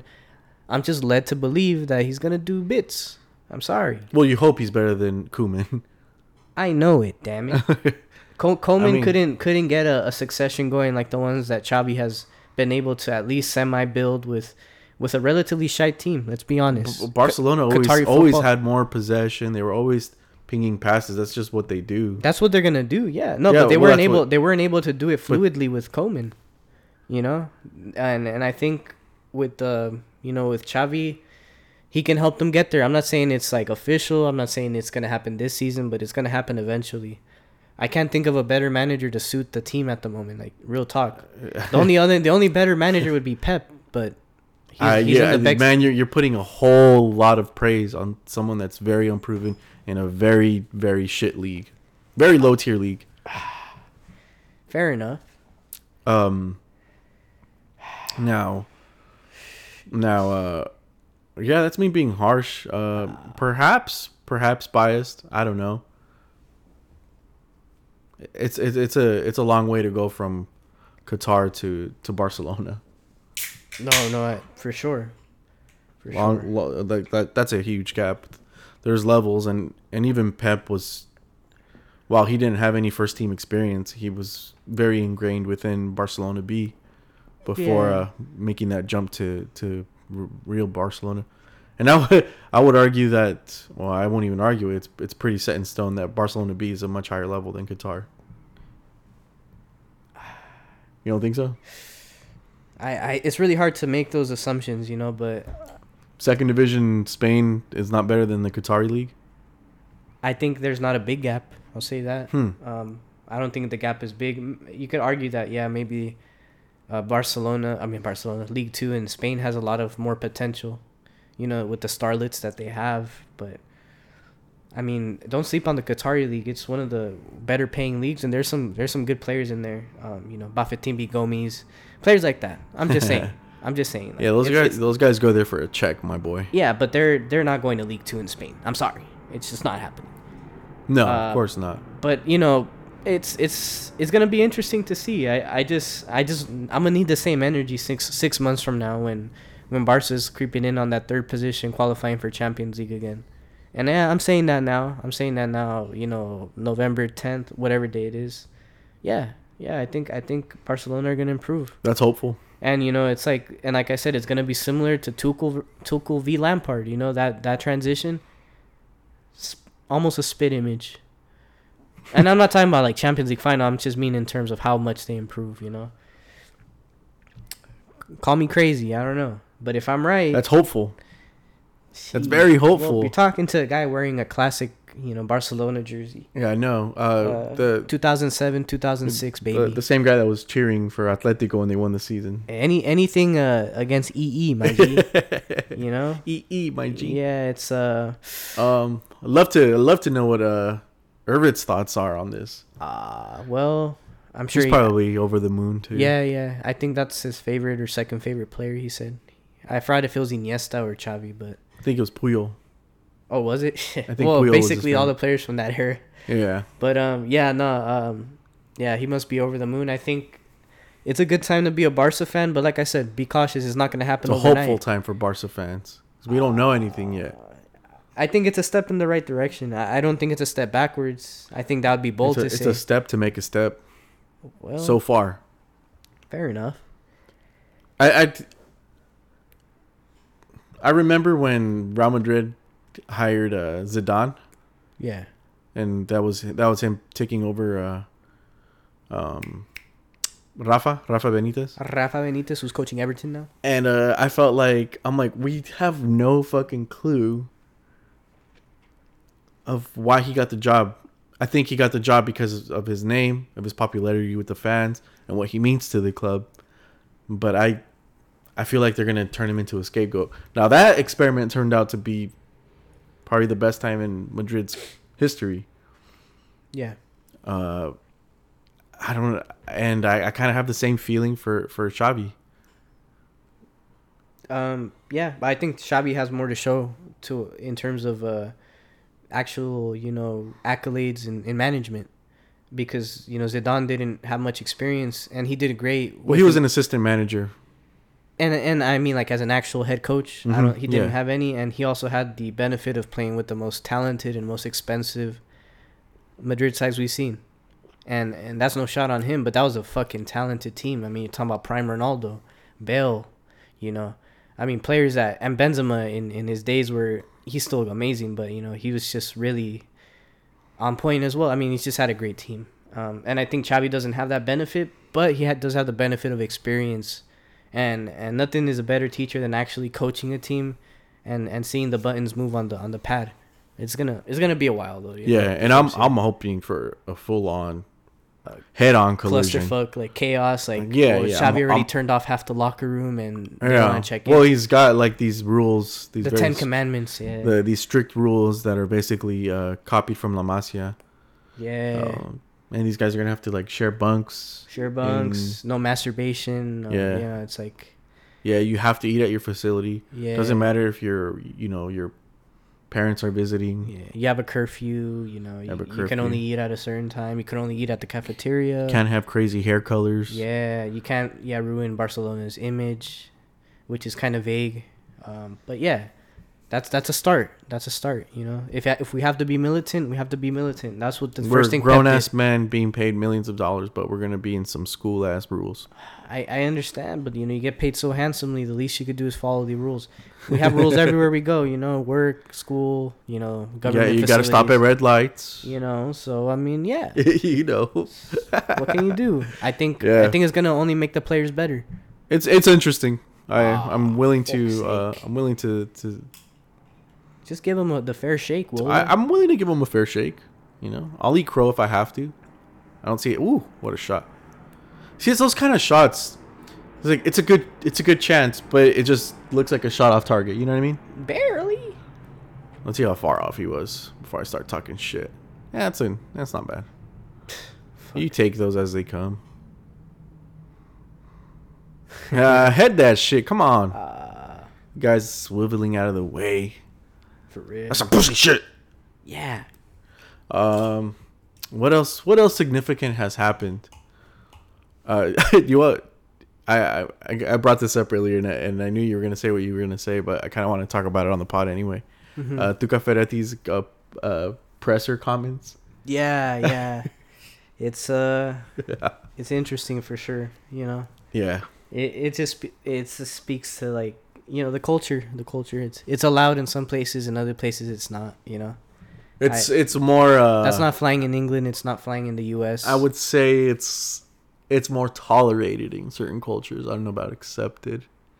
Mm, Um, i think it's pretty widely accepted in places like mexico Uh, when the whole stadium chants stuff like that you know, it's okay, all right. We're not gonna get into that again. Um, no but there's no but it, it is it is on the same topic you know homophobic it's not. comments you know yeah they are when you Uh, call somebody the a maricon, maricon, maricon is homophobic. and and so Yeah, is it is. puto and so is culero and so is all these words they they are Puto's not. You don't believe it is. I, I believe it is, Uh, and a lot yeah. of people who speak Spanish believe it is. It's a A male lot prostitute. of yeah, a lot of people don't. It's a male prostitute, you know. So it's It def- it's definitely not a term of endearment. If we can agree on that, if not, then you've lost the plot. Uh, but you know, it's definitely not a compliment, and, and I felt it was a little bit in bad taste. But it's tolerable in Mexico. I, I am not a big fan of it. Well, he's gonna get punished, I think. well, you'd hope so. You know, most most uh, professional environments wouldn't tolerate that. You know, but it's it's a generational thing too. That that was much more allowed back in the day, I guess. You know, uh, machismo, masculinity, hyper masculinity, and and you know, being homophobic was something like you can joke around about and have fun about. Listen, Yeah. everybody makes jokes, right? In in even if you do in private settings, but doing it in front of a mic on camera, in front of people that you don't know their sensitivities, it's uh, schoolboy stuff, really, for me. But yeah, on. so yeah, he he goes into a presser and he does his traditional, you know, women go first, and then you know, guy starts talking. He's like, oh, there's no. He says viejas too, and I find I find that uh, like you know. That's a little, at least a I, little I bit find that dist- tolerable. I, I find that distasteful yeah. for him to say the viejas, you know, instead of like mujeres. You know, all right, fair enough. Um, so uh, so a guy starts talking and he's like, uh, uh, ¿cuáles de tus maricones? Basically, he's like, okay, Yeah. so you guys, so we got men talking, but you guys want to want to take the place of women? Okay, that's maricones, like, yeah. and that and that and that I find that to be homophobic, yeah, and uh, I guess he's not with the times, you know, and uh, doesn't Ah. understand that that's not something that you can say these days. Yeah, I mean, and if you hear your uncle say it at a cookout, it's laughable. You laugh it off a bit, you know. But shit, on, on the public stage, I'm not gonna sit here and defend it, you know. No, It's, absolutely you should not. know better, but no, it's, yeah, yeah. uh, yeah, it's, it's fuck. I mean, I, I was laughing at it, but He kind of giggled too. Yeah, yeah. He kind of giggled. He's like, "Wait, I'm not supposed to say that," because yeah. everyone else was laughing in there. You could hear yeah, audible sure. laughs, maybe a groan or two. Yeah, Um, but yeah, he, uh, it's not even a hot mic; it was a presser. live presser. Yeah. Yeah. Um, also, there was this thing with this chick from this female player from PSG uh, that I guess hired somebody Hitman. to hurt uh, another PSG player Right. so she can get more playing time. right. Right. Um, that's like a, that reminds me of that thing that happened with the uh, with the ski, the not the ski, but um, it was like this ice skating competition. Oh yeah. yeah. Uh, Tonya Harding, I think was her name, where she hired somebody to beat like, like you know the pretty new girl. Uh, like he Yeah. beat her knees, and that's kind of wild. I, I find that to be kind of crazy. Yeah, you don't see that too often. Um, that's pretty insane. But like, you know, how do you think you're not gonna get caught? You know, these athletes are always on the in view. You know that they they everything that happens to them gets reported. You know, you're gonna get caught. Yeah, for sure. Yeah, but no, it's crazy. Um, what else? Should we get into the match reviews? Yeah. All right, man. Uh, Um, so, But Before we get into that, uh, uh, yeah, yeah. All right, so uh, let's do let's this. All right, so we'll start off with the prem like always. Um, el premio. Southampton uh, beats Aston Villa. I think this is the straw that broke the camel's back. Straw that broke my fucking wallet. yeah, sorry, I bet it on the fucking draw, and of course, Three know, minutes in. Three minutes in, it's fucking bottled. Well, You know, you know- specifically zero zero draw. Son of a gun. That one hurt. Yeah. Yeah, yeah, one 0 three minutes in, and uh, teams that are pretty even in terms of uh, quality. Quality top. And uh, Saturday, well, we talked about this already. Manchester City having a training ground uh, exercise with Manchester United, the bodies of Manchester United, Yeah. and uh, man, what's there to be said? I think the only person that that can really step away from Manchester United, put their arms and and be like, "Hey, This between y'all. Yeah, It's Donny. Van de Beek. Oh yeah, yeah. Oh yeah, Ronaldo. yeah, him too, because he hasn't done shit. Ah, So uh, bum bum Ooh. bum bum. that's an outside the boot trivela. That curls in. Modric gets that. Hmm, te la mete así con portero y todo. Well, let's hope he has the legs to get there. Fuck's sake. Have you seen him run? He's, Man, well, we'll leave that for the pod. We- We're here. yeah. Nah, but uh, sticking to City though, I mean, yeah, men You- amongst boys. To you, you know the crazy thing is, is City were so dominant, right? And I feel like like they spared. they weren't even their own best. Like they they still misplaced some passes here and there. yeah, yeah, yeah. They slowed down in times where they could have sped up, you know, and And That's they- just they- kind of even more they- insulting in a way, huh? yeah, yeah, exactly. It's So like so much control in the game. I will say the the Bernardo Silva goal. I know maybe you know people say bad defending, but well, the two players let the ball go. Good ball, but it, but the ball looked like it was going out. I actually didn't like the ball too much, but Yeah. it- I I thought Bernardo's service It to actually get there was just stupendous. I mean, yeah, it was more of a hustle play than. I think uh, even De Gea was surprised that he that that was even an yeah, he was totally surprised because I think if he didn't, if he wasn't caught so off guard, he probably could have stopped it. Yeah, yeah. Well, it didn't have too much power. It was it was a strange goal, but I think Yeah. well the biggest thing was the lead up to the goal. It was like so many passes linked up. I believe Mhm. 26. Every player touched And it. then uh, Maguire and Shaw just kind of shut off for a second. yeah, I think Shaw thought it was going out. You know. He assumed it was going out, and then I don't know why Maguire let it out. You don't really let a ball bounce in your area like that, but you know those two knuckleheads are. Yeah. And uh, yeah, I mean, Maguire is playing with such low confidence right now. He doesn't want to carry the ball up like he did it, uh, like he used to do. Um, He's shy. Yeah. And yeah, his his his know, morale's down. his defending in general has He just needs not been yeah, all that he needs. Varane to unlock him. To be fair. They're better together. Uh, And uh, Wan-Bissaka, I mean, you know, you expect that guy to go up, but he's already busy with his head just spinning from Cancelo and uh, who else was on the oh, Foden, you know. yeah. Just a tough assignment for that guy. All they thought he was smart putting five defenders. Man, yeah. Ah, And I think I think. Pep Pep saw that coming too. He's like, we're gonna put we're gonna put Cancelo to bomb up Yeah. to go outwards and uh, Phil Foden to pull him in. So we're gonna have to stretch out Maguire and we're gonna leave gaps for for whoever's gonna come in running. And man, yeah. running they did. Running they fucking did. The, the tactic was like yeah five man back line so typically pep goes with inverted wingers you know like you know raheem sterling on his right foot foden on his left but playing on the right wing and, and sterling on the left wing but when they play five at the back you want to spread the pitch as much as you can so they put the players with the dominant foot on the right side you know and i thought that was the key to spread the you know just spread the defense when you and from there i mean yeah like you said it was it was just dominance by city and I honestly, there was like a few moments where I was a bit worried, like you know, especially in, at the start of the second half. United played much better, but it still wasn't enough. You know, United City- started off good for five minutes in the first half. Yeah, Um, I, I feel like United always start off like that. and then yeah, and just little by little, you get that City kind of squeeze. You know, they, they they just start possessing the ball, pinging it back and forth, and a lot of useless possession. I think sometimes, but it's. Yeah. I think it's it's uh it's purposeful for sure. It's it's with a purpose.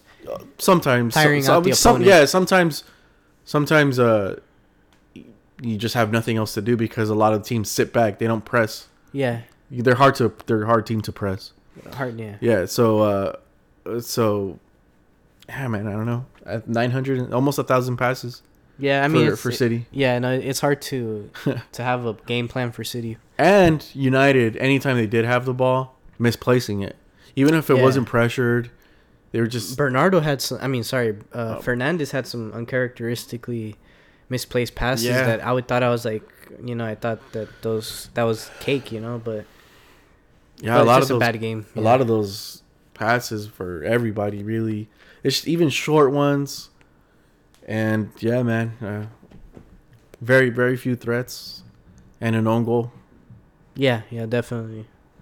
so it's just one that you need to they you can't quite forget It's a tough one. Yeah, as a team You need to draw something from it, and I doubt that United, right now as it stands, are the type of team to learn something from it. Yeah, I mean, most times, even if you take an L, you can enjoy the competition. But I feel like for most of the game, United like they weren't enjoying their time on the pitch, you know. And that just kind of goes to show everything wrong with the club at the moment. But, but yeah, no, s- I mean, I I don't want to say no surprise because United actually play really well against City typically, but there was just no answer this time around. Yeah, you would hope that besides everything that was going on, and you know, just the nonstop chatter about Ole's, they always show up against City, yeah, yeah. no matter what the situation is. And this time, this time they they actually checked out even further. If I'm honest. Yeah, But moving on from that, um, Norwich, uh, they got their first win of the season, man. I know, and that was part of my parlay. Ah man, tough. But yeah, For yeah, For you betting folk. Yeah, it's uh what a what a game for for Norwich, you know, finally getting their first win, but not enough to see Farke continue as the manager and well, we'll see how they do from now on. Brentford, I don't feel bad for them. They're kind of starting to look more like what we expected them to look like. Starting to Yeah, hot games. start and then yeah. yeah, they've lost a few games on the trot. Well, have they? I don't know. damn near. You know what sucks about Farke though is just after the game he was having like uh, positive sort of comments like uh, you know I like what I saw from the boys and yeah. yeah like uh, you know hopefully this is the, the the catalyst that's going to get us to go forward and you know actually string together a couple of results. Yeah. and then the mm, front office is like you ain't gonna be here. Um but yeah brentford uh yeah kind of showing us who they really are. They've lost they've lost three in a row four in a row. Sheesh. they lost four in a row since beating west ham a month ago uh, on the 10th of october on the 3rd of october. Kind of yeah. Kind of kind of really uh putting it out there. And uh moving on from that. Oh man. The hell Ooh. chelsea and burnley. Yeah. draw chelsea was- dominating. Yeah. doing their thing against burnley and then burnley in the last minute. Well they have something to say about that Vydra, yeah. Surprising result, but you know, happens in the Prem. That's what makes the league so special. You never know. Happens in a lot of leagues, to be fair, but yeah, it's football but It's yeah football. i mean burnley they're just this is their thing this Yeah. is what they do i hate it so much uh, Can't wait for this team to leave. oh well, if they keep it up, they might be staying another year. We'll see. Sean Dyche masterclass. Sean Dyche, yeah, see, that's a guy that might never ever get sacked because he's just Do you, yeah, what would take him to get sacked? I wonder. it's gonna take a lot. Yeah, Like ten losses in a row? right. Yeah, they'd have to be in the relegation zone. They're not far from it, but they're safe as far as I know. I think right now. I think they're no, they're in the relegation. Oh, they're zone. in. Oh, okay, they're like the first place in. Yeah, the they only have one win, but they have five draws. Yeah, yeah, it's it's enough to keep you up. Ah man. And then uh, Crystal Palace beats Wolves two to zero. Crystal Palace keeping up their pretty good start, Yeah, and uh, the the you know the golden boy of the moment right now is uh, Conor Gallagher. yeah. I think it's very. It'll be short lived. Think so? I don't think he's that good. I think he's been. Uh, he's going through a, like a golden patch, or sorry, a purple patch. But, um, I just I think it's it happens. You know, players go through good moments. I just he was on the team last year. You know, he was on the team this year. I think he's going through a good moment now. He's been highly rated for a good while now. Yeah, but he's about as good as Todd Cantwell is and a few other young, uh, you know, Billy Gilmour guys like that. But I don't think he's like at, you know, Harvey Barnes and like James Maddison and Foden and Greenwood level. I think uh, he's got he's on a good moment right now though. But I don't. I think it's a catfish basically is what I'm saying. And But you know that's kind of harsh. The way you feel about him is the way I feel about like Gavi and and those lot. Yeah, yeah, and and I guess like getting on the score sheet. is- Same same jersey too, basically. Yeah, yeah. No, getting on the score sheet is gonna sway a lot of people's minds, but you know, I I've thought that a lot of his goals were fortunate ones. Um, but you know, he has a lot a lot of uh like steez to him. So if he if he builds on it, then I I'd be more than happy to be wrong. But we'll see. We'll see how how well he continues to do. Yeah. Yeah, for sure.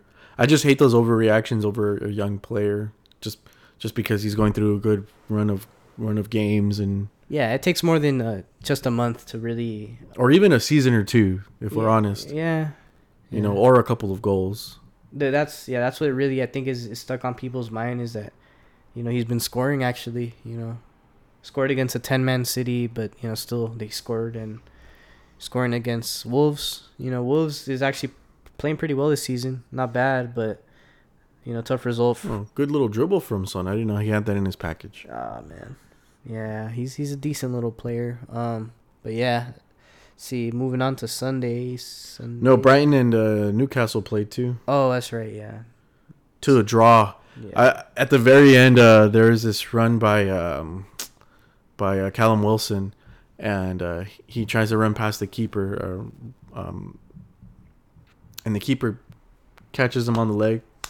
Yeah. And they were one-one at this moment, and you know it went to VAR, and uh, he got a red card. Last man, you know, play on goal, and Brighton held on, man, for a for a win or for a for a draw, I should say Yeah. for I think five minutes of uh, added time. So that that was pretty interesting. Kind of a shit game, to be honest. Yeah, those are not. I mean, I Yeah. like Brighton, Newcastle not so much. But they, yeah, they didn't. But Brighton didn't play all that great, yeah, and Newcastle's just shit. And then the next day, uh, Arsenal hosting uh, Watford. Arsenal win one to zero, man, and I think they have s- six wins in a row. yeah. Based on goals and I mean shots and, and shots on target, they deserve to win. But the way they scored the goal was, you know, kind of controversial, problematic. There should have been a, a moment of fair play where the team kicked the ball out, but they didn't. They took it down all the way and scored the goal. So there's a lot of questions about the validity of Emile Smith Rowe's goal, but you know, at the end of the day, it's one of those things where it's a competition and players are are gonna sacrifice sometimes morals or you know things like that to get the win, and they did. And and to be fair, it's not as sour because they played better, but in truth, it should have been a nil nil draw. I felt Well, I was good. they got they got a penalty save. They got they got a, a bunch of uh, Aubameyang uh, bottles. So I think it all works out. I I still think it was a a a moment of lack of respect. I think from Arsenal to do that, but you know they need every point they can get. So they're playing well right now. I'm not gonna take that away from them, but I just felt bad for Watford and, and Claudio Ranieri, who I thought played a, a game that deserved um a, a draw. You know, but Yeah. Um. You think so? You think they deserve a draw? yeah, yeah. I mean, also the red card. I mean, it was late, but I didn't think it was a red card either. But you know, fair Yeah, it's play. funny that Arsenal gets re- really. They're the ones that get Uh, I mean, I know it doesn't really mean much, but they don't. They don't really get a lot of uh, calls lately. The last few seasons, they're, they're usually on the. On I think the- we notice when they the don't get end. when they don't get calls, and we just let it. Just we just forget about it when they do get calls because they're a big club. But I don't know. I think it's pretty even, They they've had they've had some pretty bad decisions not go their way or and they've had some pretty them. band ones go in their favor too. like which ones? I, I can't Uh, really think of any. I mean, this one just in particular, if we're going off recency, but but but there's nothing illegal about that. no, I mean there is there is. It's a sportsman-like thing, you know. Uh, there's nothing in the rules that goes against it. right. Maybe right, it's no, not it- right. It's, it's no, no. It's it's a respect but- thing. but it's a not- it's not like a thing I'd be having the same conversation if Watford scored a one 0 goal against them in the same manner. It's a respect thing, but yeah, but, but, it's not a rule. But uh, but I'm not gonna hang my hat on and say that oh they didn't really deserve that shot or they got lucky because of that. yeah, no, I mean, I, I'm not. I never said that. By the way, I said I don't think they deserve the the goal. That goal should have never been scored.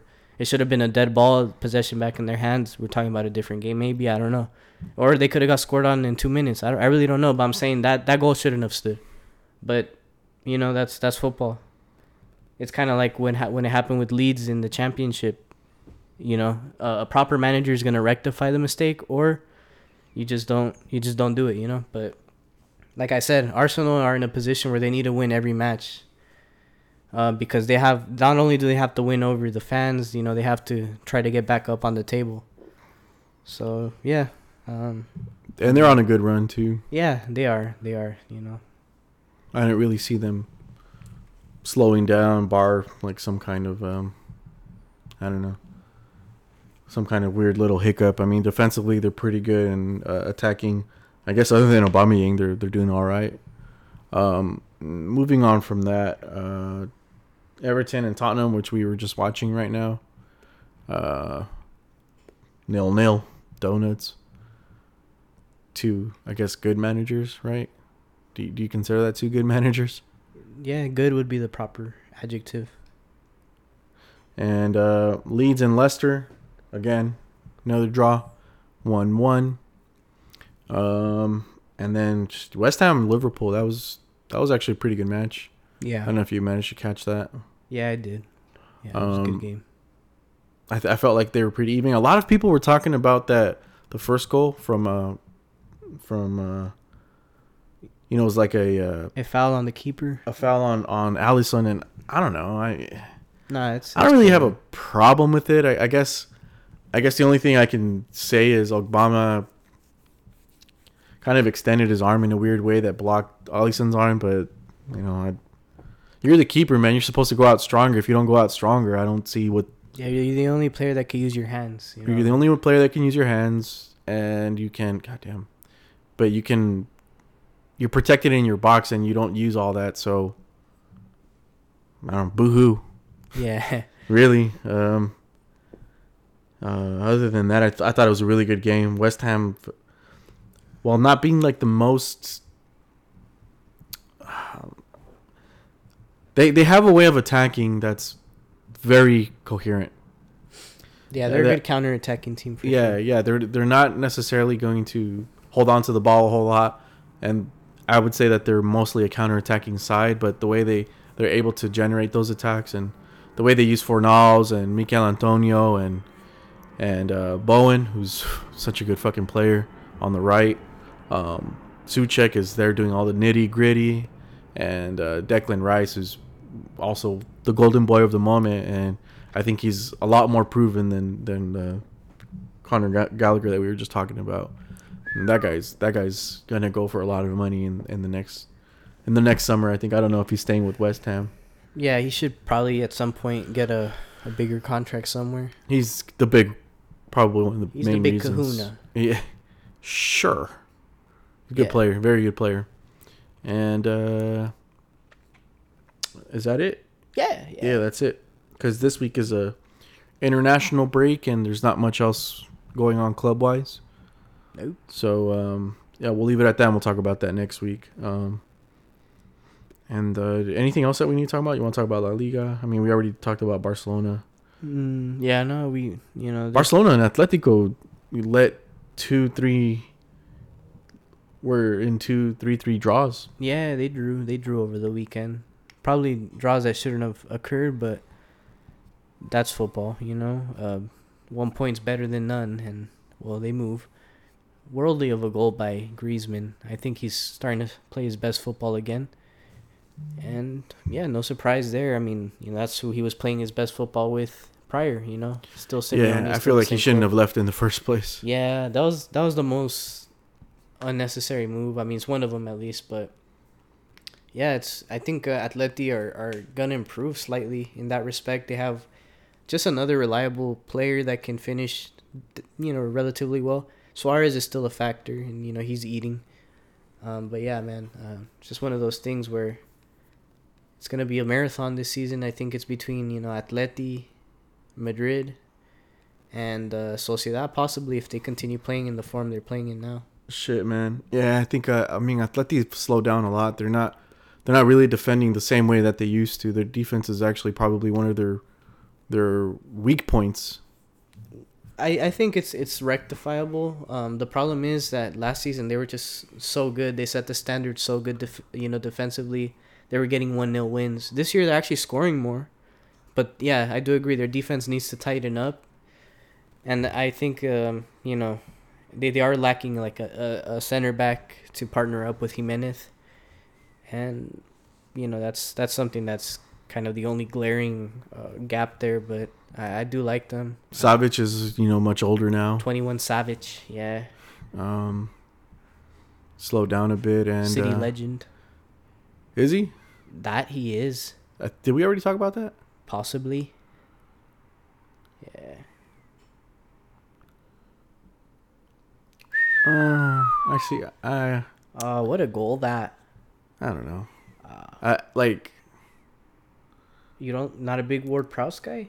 Nah, I don't even think that was Ward Prowse. that. No, Smith Smith Rowe.